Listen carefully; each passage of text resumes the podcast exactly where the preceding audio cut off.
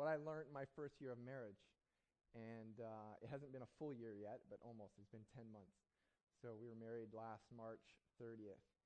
So I'm very excited to share. I'm going to just talk about three things that, three of the, the biggest things I think that impacted me uh, from marriage. If I look back and go, okay, 10 months later, what has marriage, ch- how's it changed me? Uh, what have I learned through it? And so these are, these are really key things. Uh, and what I want to say is just to open it up. And so if you're not married or if you've been married or whatever, this, it, I think, are these three things I'm going to talk about are absolutely essential keys for any relationship. Uh, if, if you want to get a be- have a better relationship with your family, with your friends, um, then these three things are really going to help you have a healthier relationship. And so just because you're not married, don't, oh, check out whatever, this isn't for me. It really is for anybody in life in any relationship, these things are going to help you have healthier relationships. So, uh, I just think in marriage, a lot of those things get magnified because the relationship is closer. And so, the closer you are, the more intense these issues become.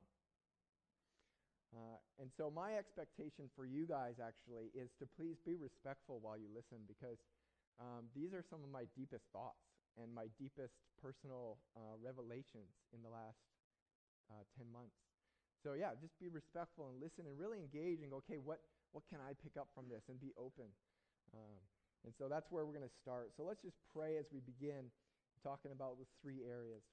Father, we give this time to you. We thank you that you are here in our midst, that you love us, that you are for us, that you've given us victory in Jesus, that that is um, our gift, and that uh, we have to just live it out. And so I pray that through this message, you would motivate us, you would equip us, you would inspire us. Your Holy Spirit would do a work in us that we cannot do ourselves, so that we may uh, be more glorifying to you, that we can be examples of Christ to this world, um, and so that we can have healthy marriages. And because we know that that's what you're about. You're about relationship, you're about um, growth. And so, God, we give this time to you. We say, uh, Lord, speak to our hearts. In Jesus' name, amen. And so the first uh, thing that I learned was I had some blind spots. and you might go, well, yeah, everybody has blind spots. And I feel like I'm being blinded right now, actually. but uh, good, good. Um, you might be wondering, like, how do I, how do I, how do I know what my blind spot is? That's the point. It's a blind spot. I can't see it, right? And so we're going to talk a little bit about that. And why do we need to seek out our blind spots and try to find out what they are? Because 2 Peter 3:18 commands us to. It says, "Grow in the grace and knowledge of our Lord Jesus Christ." That's a command. God is commanding us to grow. And so in that effort, we need to start going, okay, where do I need to grow? What are my issues? What do I need to work on? What are my blind spots? And so here are some common blind spots oftentimes what we do is we overestimate our rightness or, or our moral capacity, that we're always right. And this is a testimony of my life. I think I'm always right. Otherwise, I wouldn't think what I think. I would change my thought, right? Obviously, I think I'm right. And uh, so when you put this into a marriage uh, scenario, it makes very interesting conversations. um, another thing is we overestimate what is due to ourselves and we underestimate what is due to others. And then we think we can do it on our own. These are some common blind spots. And so for me, what I found myself in relationship with Cheryl is that I thought I was right in situations where we, we maybe be arguing, and I'm like, no, no. I, I know, I see clearly, I'm, I'm right. And so I'm going to argue from my position, from uh, justifying and defending myself. And what I learned is that I need to own my stuff because I thought I was always wrong. I'll give you an example. A couple of nights, two nights ago, Cheryl and I were having a dispute, and blah, blah, blah. it was bad.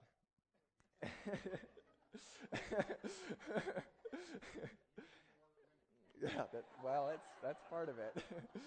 uh, and and so through that, um, I was like, man, Cheryl is being immature. So I just said, I said, Cheryl, you're being immature. And in that moment, I thought, you know what? Okay, that is something I know that I did wrong. And I'm starting to think, okay, I need to own that. I shouldn't have said that. As, whereas before, I would have thought, I'm right in this situation. She is being immature, and I don't need to apologize that, for that. And even if it is true, even if she is being immature, I don't want to um, give life to that and call her that and, and, and dwell on that. Uh, what I want to do is kill that immaturity and, and take the lead and, and lead in vulnerability and say no and call out the good in her. That's what I need to do. And so in that moment, I realized, oh, I shouldn't have done that. Even in this whole situation, even if I am right, that was my part to own. And so uh, realizing that I actually have a part, not just I'm just right and that's it. It was kind of black and white. And realizing I need to own my stuff. And what I thought was if it was 51% the other person's fault and 49% my fault, it's still the majority their fault. So, you know, they have to deal with that. I'm still right. And that's just bogus. Even if it's 10% my fault, or even if it's 1% my fault, I need to own that. Instead of justifying and defending myself. And, and what I found is that in that defensiveness, it was actually, it's a, it's a childish, it's an immature, it's a boyish response. And if you've seen the Authentic Manhood series, it, it emphasizes the fact that a man is supposed to take responsibility. And so owning your part, for me to own my part, that was the man response that I needed. That I need to walk into maturity, to lead in my marriage. I need to own my stuff. No, this is mine. And I will take responsibility for it. And I will apologize for it. And I will call out the good. And I'm going to lead in that way. And so that was a big part of, of the lesson that I learned and when it comes to we think we can do it on our own and we overestimate what is due to ourselves, I just can't help it but think of Samson. I think of Samson in the story in Judges chapter uh, 13 to 16. And in that story, Samson goes out and he's pursu- pursuing Philistine women, women that aren't part of Israel, they're a different clan, they're worshiping other gods, and he's going and pursuing prostitutes. And God is a calling on his life. He's a Nazarite, which means he's been set apart for God from birth. And instead of living out that identity and feeding into that identity, he's feeding into his flesh and he's feeding into his own desires to pursue prostitutes and so on. And what, what Samson did is he pushed out uh, any kind of frequency. He had no friends, he had no accountability. He went and lived in a cave for a while. And so he just thought he could do it on his own. And it reminds me of this verse in Proverbs 18:1 says, "Whoever isolates himself seeks his own desire and breaks out against all sound judgment." That's what we do when we uh, when we have these blind spots of not owning our stuff and thinking we can do it on our own. And so I just hope in this section that you can start to think in your own mind, okay, what, what are my blind spots? What can I do about it? And you know, the, the thing is, the problem is that we uh, are self centered, that we are our biggest problem, and that our self absorption prevents us from seeing that. And so, what we need to do is break through that. And let me give you an example. There's a story in Luke chapter 8, verse 4 to 15, where Jesus talks about the parable of the sower. What he says, I'll just kind of summarize it. He says, to a crowd of people. He's talking and he says, The sower went out to sow a seed. And as he was sowing, some of the seed fell onto the ground, onto the path. And that seed got trampled on. He sowed some more, and some seed fell into rocky ground. Some seed fell onto uh, the, the, uh, the, path, and um, birds came and, and ate that seed. And he gives these examples, and he says some seed fell into the good soil, and that good soil produced good fruit. And so a little while later, the disciples come to Jesus. I think they were a little embarrassed, and they like, Jesus, like, what was that? About? Like, what does that mean? You know, they want to get the meaning, right? And Jesus says that the seed is the word of God. And the word of God goes out, and it goes onto the path, and, and the birds come, and they snatch it, and that's the devil. He comes and takes away the word. The word goes onto rocky ground, and and the, the weeds come up and they choke it out, and that's when people receive the word for a little while. They're all excited about it, but the cares of the world and the worries of the world choke it out and, and drown that seed. And he gives these examples and he says, but then there's the good seed that enters into the rich soil and it produces good fruit and it lasts. And just as we've heard that story before um, in Christian circles a lot, I know for me, my automatic reaction, and I think for a lot of us, without even thinking about it, without even questioning, our, my subconscious reaction is I assume that I'm the good soil. I just think I am the good soil. That's who I am. And let me tell you something you cannot automatically be good soil. It doesn't just happen, it's not usual, it's, it's not normal. You have to work to become rich soil to receive the Word of God because it goes against our nature, it rubs against our pride. And so, just in, in, in that little example, I think I can see man, we got blind spots if I just think I'm the good soil. I'm relying on myself. I'm overestimating what is due to me. I'm not owning my part. And so we need to watch out for this. And now, I want to be clear too that if you're um, sitting here and you're going, oh man, I just hear him saying, try harder, try harder, try harder. You're not good enough. You're just, you know, come on, work, work, work more. I'm, I'm not saying that. What I'm saying is, yes, from a Christian's perspective, yes, you aren't good enough. All of us are rocky ground. But Jesus comes, and it, we have to deny ourselves to find ourselves. And he comes and gives us his life. And so that we receive the favor of God, the divine favor from on high comes upon our life, and it turns our rocky ground into rich, nutrient, nutrient rich soil. And we become that good soil. And so, what I'm saying is that it's, yes, it's through work, but it's after the grace of God has already come upon us. So, it's not grace by works, but it's that gift received, and then after that favor comes, then we give back to God. And so Dallas Willard said this grace is not opposed to effort, it is opposed to earning. So we cannot earn our way to get grace, to get the favor of God. No matter what you do, no matter how good you are, no matter how high your standards of perfection are, you cannot earn God's favor. But after that favor comes, then you can work become more like Jesus because he gives you that grace. And so what it means is we're not working for the grace, we're working from the grace. And so, yes, we need to work. Yes, we need to try harder, but not on our own and on, on our own resources. We cannot attain perfection on our own. But with God's grace, we can. And this is what Paul says By the grace of God, I am what I am, and his grace toward me was not in vain. On the contrary, I worked harder than any of them, though it was not I, but the grace of God that is within me. What Paul is saying is, he worked hard. Grace is not opposed to working, but it was from the grace he received. He was working from grace. He wasn't working to get the favor of God. Okay, so that's the Christian message is that we work from grace, not for grace. And in the second lesson I learned, or the second blind spot that I saw, it was that I was an avoider. Now, let me give you some background to that. I had some issues in my life in the last few years, and I was praying through those, and I was praying with other people through those, and this word kept coming to my mind, and it was the word rejection. And as I prayed through that, okay, what rejection? What does that mean? And I was just confused. I didn't know what was going on. And all of a sudden, two stories came to my mind. And um, I told my mom I was going to share this, so she's okay with it.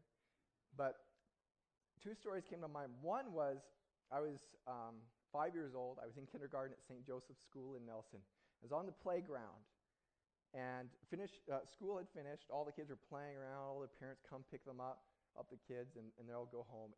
And I was the last one. There's no one else, no teacher, nobody else there. It was completely empty. And after a long time, just sitting there alone, I remember sitting at the top of the slide, just crying, bawling my eyes out. And then finally, there comes my mom car, the car comes out. I was so relieved. And then the second story that came to my mind was um, us three kids were in the car, and my mom stops at work. She said, I'm going to be five minutes. I'll be right back. And I kid you not, it was three hours later. she came back. And those two stories to me, they just represented that I felt like, and this is no intention of my mom or my parents, and of course they didn't mean to do this, but it's the unintentional wounds and brokenness that we grow up with that affects us. And so I grew up kind of just having this sense of rejection, feeling like I was on the back burner, I was neglected, I was rejected. And again, it was nothing that my parents were trying to do. They loved me so much. But that's, that's so I think through prayer and revelation and, and reminded of those stories, that's where this comes from. And so I started living out of this um, spirit of rejection in my life and fearing it. And so I'd want to protect myself from that. And so what I did is became an avoider. And this is from a book called Attached. And it's about, um, uh, the subtitle is called uh, The Science of Adult Attachment. It's about the different ways we love and how we attach through relationships. And so in, in this book, it talks about three types of uh, attachment styles. It talks about the avoider, the secure person, and the anxious person. And so when I read this list, and there was another book too called How We Love, and it details uh, even more. And when I read that list, I don't know if I've had a more clear revelation of a blind spot in my life. Like it was just boom, epiphany, lights went on. I am an avoider. And this was some of the things on the list. It was focusing on small perfections in your partner and flirting with others, uh, not saying, I love you, pulling away when things are going well, and checking out mentally when your partner's talking, and avoiding physical closeness. So some of these things that I just did, and I didn't know why, it was just happening to me. And I realized that it was part of uh, my story of rejection. And so, how can I get through that? How can I get over that? How can I heal that? And um, here's some strategies to change. First of all, just a knowing that you're an avoider. I think that that's the lights going on. Recognizing that uh, I do avoid things, recognizing that all of us have some of these issues, uh, and then not focusing on self-reliance, focusing on that mutual support, which basically is, is like the third one, moving in the opposite spirit. It's which is instead of avoiding, it's going into the relationship and embracing that intimacy, which leads to um, my point later on, which is vulnerability, which is huge. And so, uh, just to sum up my my uh, my learning on blind spots is that I learned I need to own my stuff. I need to be a man, and have a man response, and say, "This is my my part to own. I'm going to own it. I'm going to be responsible for it, and I'm going to take it to the cross." And then also that I have avoidant tendencies, and I need to embrace intimacy, to not run away from uh, from relationship with my wife, even subconsciously in in those um, symptoms that we saw earlier. And so, how, to, how do we um, address our blind spots? Again, I think it's self awareness, knowing each one of us in this room has blind spots. And so, to be willing to say, okay, what are my blind spots? And then to actually ask someone. Ask your spouse, ask someone in your life. Be willing, open up to that and say, okay, I've got stuff to deal with. W- share with me. Tell me. I'm going to be open to. I'm not going to, you know, blow up on you. So that's something we can do to address our blind spots. The next lesson I learned was accountability. Now, there's two types, types of accountability we'll address. There's accountability, accountability within your marriage, between your spouse and you, and then there's accountability from outside your marriage, speaking into your marriage. So, first of all, accountability inside your marriage. I think it's really important to have Here's some questions that we can ask. Men, are you accountable to your wife? Women, are you accountable to your husband? Here's some, some things people might say. They might say, well, I don't have to tell my wife all this stuff. Like, it just feels like she's policing me, or, or the other way around. Maybe he feels like that about her. And, and it's like checking up on me all the time and getting their nose in my personal business. It just seems like they're nagging me all the time. That's one perspective you can come at it. But the other angle is actually you're submitted to each other. And in that endeavor, you have opened your life to your partner to say, hey, I am an open book to you. Come. I want, the, your, I want you to have freedom to come, to have access into me, to know all of me. And that way you can team up and be submissive together, submissive to each other. in uh, your desire to make each other better because you recognize that you aren't perfect, that you are fallible. And so you say, hey, come, check up on me, see how things are going. And you know, I need that in my personal life. I need that. When Catalyst was going on last time, I'd come home and go, man, Cheryl, I need prayer because um, I'm, I'm starting to take on the weight of this myself, and the, the results are going to be good because I want to be a people pleaser and I want this thing to look good. And so I would take on a, lot of that, that stuff that wasn't mine to take on. And I'd come and say, Cheryl, I need prayer. I need, I need you to come and, and ask me questions about this so we can take this to the Lord. Or, or I need her to come and, and to say, hey, how are your thoughts today? Are you having irrational thoughts? Are you having negative thoughts? Are you having lustful thoughts? How can I help you? And to have my life as an open book. And uh, for her to do the same to me. And so that's the accountability within the marriage. And here's some verses I think that just that just emphasize we need that. Two are better than one. You have we need to confess our sins to one another. That's what the scriptures command. And so doing that within the marriage is important. And then the final one is iron sharpens iron, so a person sharpens his friend. So that's a little bit on accountability within the marriage. But then this huge revelation I had was on accountability from outside. Now, what I notice is common is that when we see a young couple, they're, um, they're not married, they're just, they're just kind of dating and stuff. And what we do is we come to them and we say, you know what, you need to have advice. You need to have some outside sounding board because love is blind and then you're going to do something you regret. And so we kind of give this advice from outside. But then as soon as that young couple gets married, all of that outside accountability stops. There's no one going into your marriage asking the personal hard questions anymore. You're kind of left on your own and, and said, like, okay, you're married now, you're, you're a man, you should be able to deal with it yourself. And you're kind of an island unto yourself as a marriage. And that leaves a marriage in a very difficult spot. This was a huge revelation for me that, w- that as a couple, you have blind spots just as you have blind spots as an individual. Because as a couple, you are two sinful people coming from totally different backgrounds, where you grew up in a, in a family that was good, like my family was, but you get hurts and wounds because you're broken. Because no family is perfect. So every single family has some measure of dysfunction. And so you're bringing that into your marriage with the other person who has the same kind of background, or a different background, but the same kind of brokenness. And you put that together and you start developing bad patterns and old habits from what you saw in your parents' marriage that you thought was normal but was dysfunctional. And so you bring those two things together, and before you know it, I was going to say 5, 10, 15, 20 years down the road. For me, it's more like 5, 10, 20 weeks down the road. uh, you see, and honestly, in the last time I've seen, those patterns can develop so quickly and you get stuck in a rut so easily that you, it's so important to have a voice from the outside that you've opened up your marriage to come speak. It's a trusted friend, a trusted couple, a pastor, a counselor, somebody who can come and have that voice into your marriage because we, we just generally don't do that. It hasn't been modeled for us. And uh, I've been so blessed and fortunate to have that and realize I had this revelation.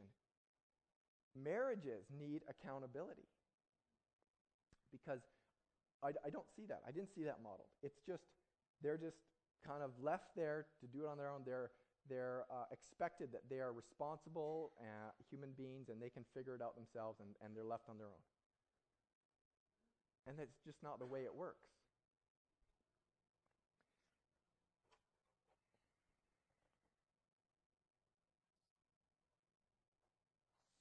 And so, what happens if you have that? There's two results that happen. One thing is that your marriage can have a growth rate that is exponential. You can just go from you know a, a bad place to just zooming forward very quickly because you have an objective voice that can look into your marriage and see these patterns are going bad. This is a wrong pattern to have. And they can speak with love and for your betterment for your encouragement. And it's so life-giving and so you can move at a faster pace and the other thing is that your marriage is going to be life-giving it's not going to be life-sucking light like a vampire. It's going to be able to give. And so that those are the two outcomes of having that accountability in your marriage. The third point that I learned in my marriage um, in the last 10 months was vulnerability. And this is huge. I, I, can't, I don't even think I can explain it uh, well enough to the, to the degree of importance that it is. You, I, I don't believe you can live at all healthily, normally, happily without being vulnerable. And so, what is vulnerability?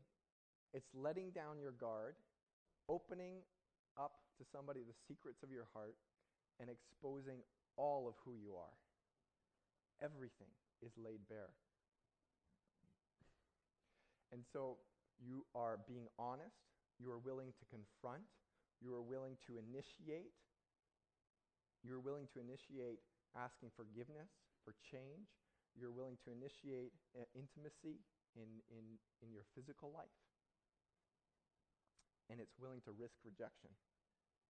It's putting yourself totally out there. And what happens when somebody does that? If somebody steps out and risks rejection, then vulnerability begets vulnerability. And that the other person then goes, "Oh, this is a safe place. The guards have been let down. I can enter into in, and share my issues as well. I can trust this person. I can rely on this person. I can share my stuff with this person because they've let down their guards.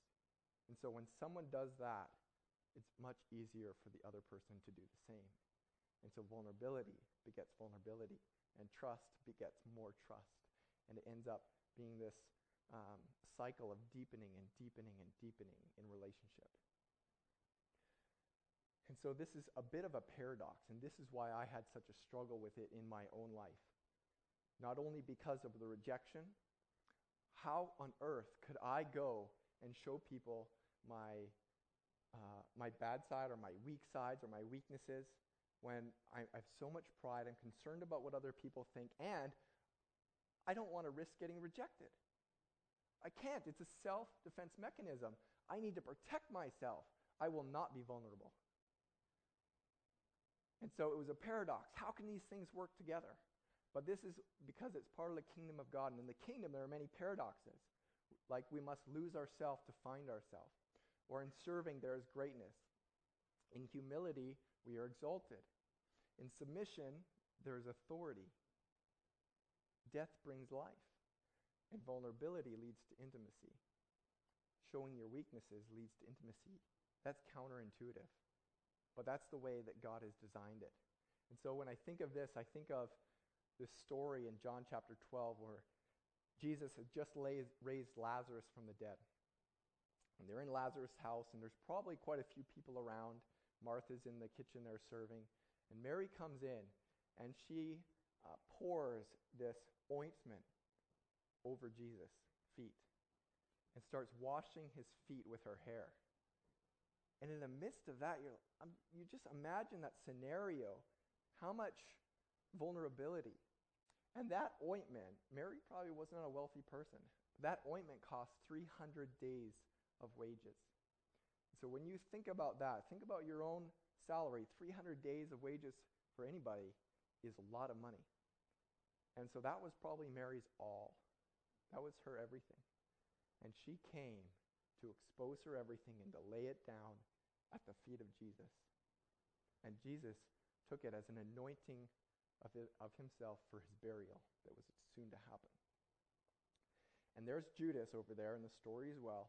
And he's saying, this money could have been used to help the poor. And then it says in parentheses, but Judas really helped himself to the money purse.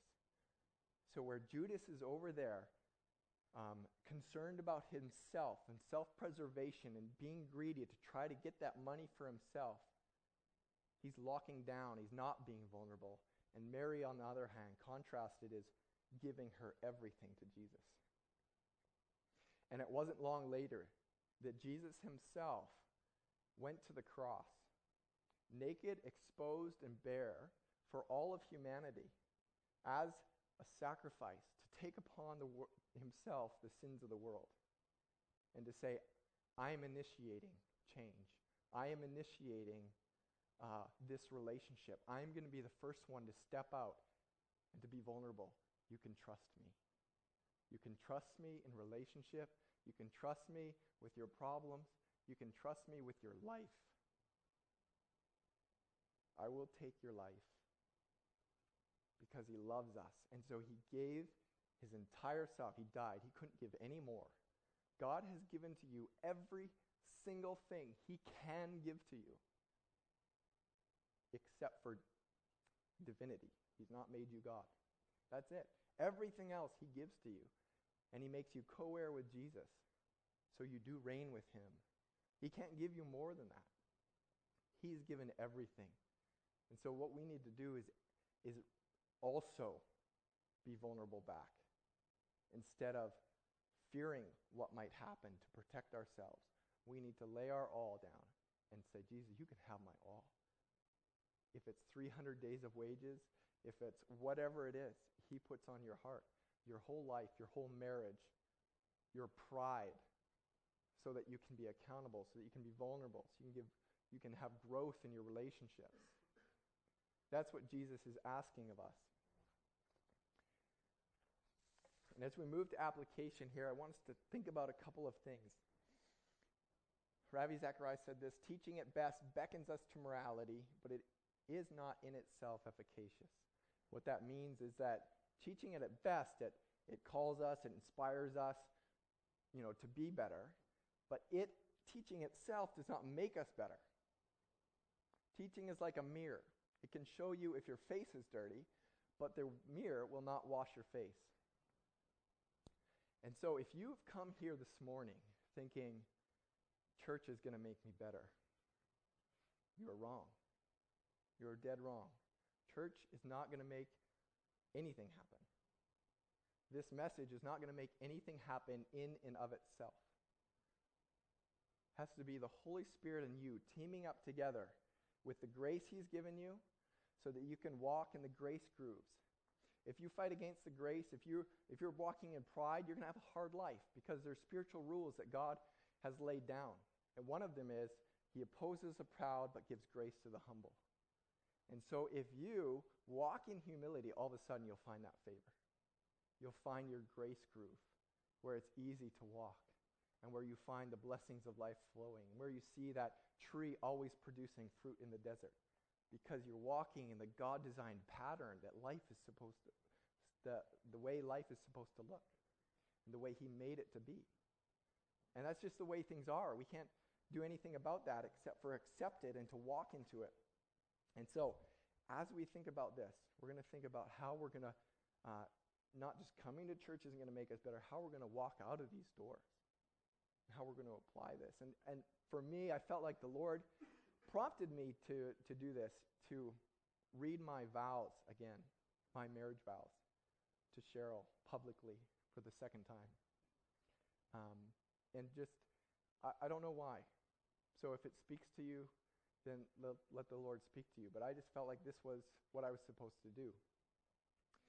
And so this, this is my ma- marriage vow. I, Basil, take you, Cheryl, to be my excuse me, to be my cherished wife, my most intimate friend, fiercest ally, and lifelong lover. I will share my life with yours. And, and with this one, I noticed that I can't do that without being vulnerable. I can't do that without also opening my life to her accountability which then leads to finding my blind spots. So I will share my life with yours and commit to building dreams together.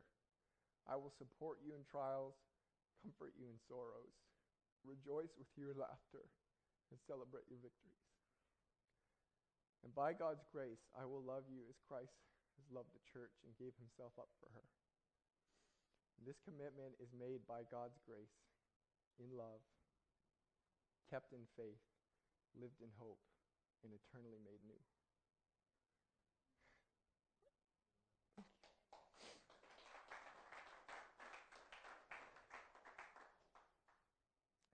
So, as we walk away, what are we going to do? Just as a recap, let the Lord speak to you in this time. This is a time to open up. God, I want to walk in your grace grooves. You have been the most vulnerable, most humble, most loving human being that ever has lived. I want to be like you. And so, how do we find our blind spots? We pursue them, they'll be revealed. You can ask somebody. Ask someone in your life, ask your wife. Accountability, ask somebody to speak into your marriage pastor, friend, counselor, another couple that you trust. And also, there's a fund for people uh, in this church, a benevolent fund for those who want counseling, who need counseling, but can't afford it.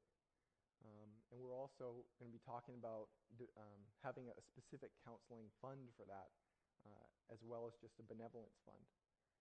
Um, so that is there if you need it, and you can talk to Pastor Jesse about that.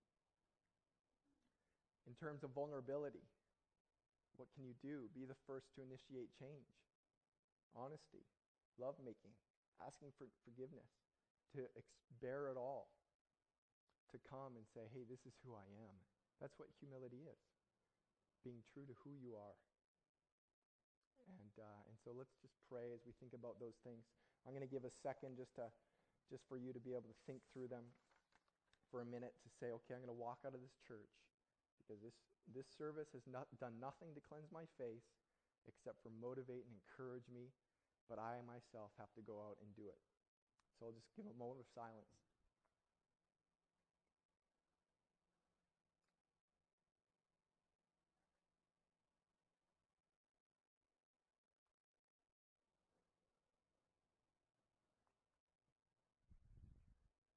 Father, I thank you that your will is for marriage, it's for relationship. Even if we're single, you uh, desire our relationships to thrive. That you are God of relationship. In you is Trinity. There is three in one. There is perfect community and unity in the Trinity. And you are that great example to us of humility and vulnerability and love. Lord, I ask that you would come in with your Holy Spirit to do a work that we cannot do on our own that you would humble us, that we would find and see our blind spots, that you'd reveal them to us, that we would walk in accountability and vulnerability, that we would have great intimacy, and that our marriages and our relationships and our lives and our church would flourish and be a, a stunning example, would be a light on a hill that this world can see, and that um, we would bring your kingdom down to earth as you taught us to pray. And so I thank you that we can pray this prayer, we can live this life from grace, not trying to get perfect on our own, but from grace we work toward this. And we're going to work hard toward it. And so we thank you, God, for your grace that is given to us, that enables us, that empowers us, that changes us. God, have your way in this place. I thank you for your promises that you said, I will build my church and the gates of hell will not prevail against it. I thank you that you said that for those who hunger and thirst after righteousness, they shall be filled. Thank you, Lord. I pray that we are those people, that you would fulfill those promises in our lives. In Jesus' name, amen.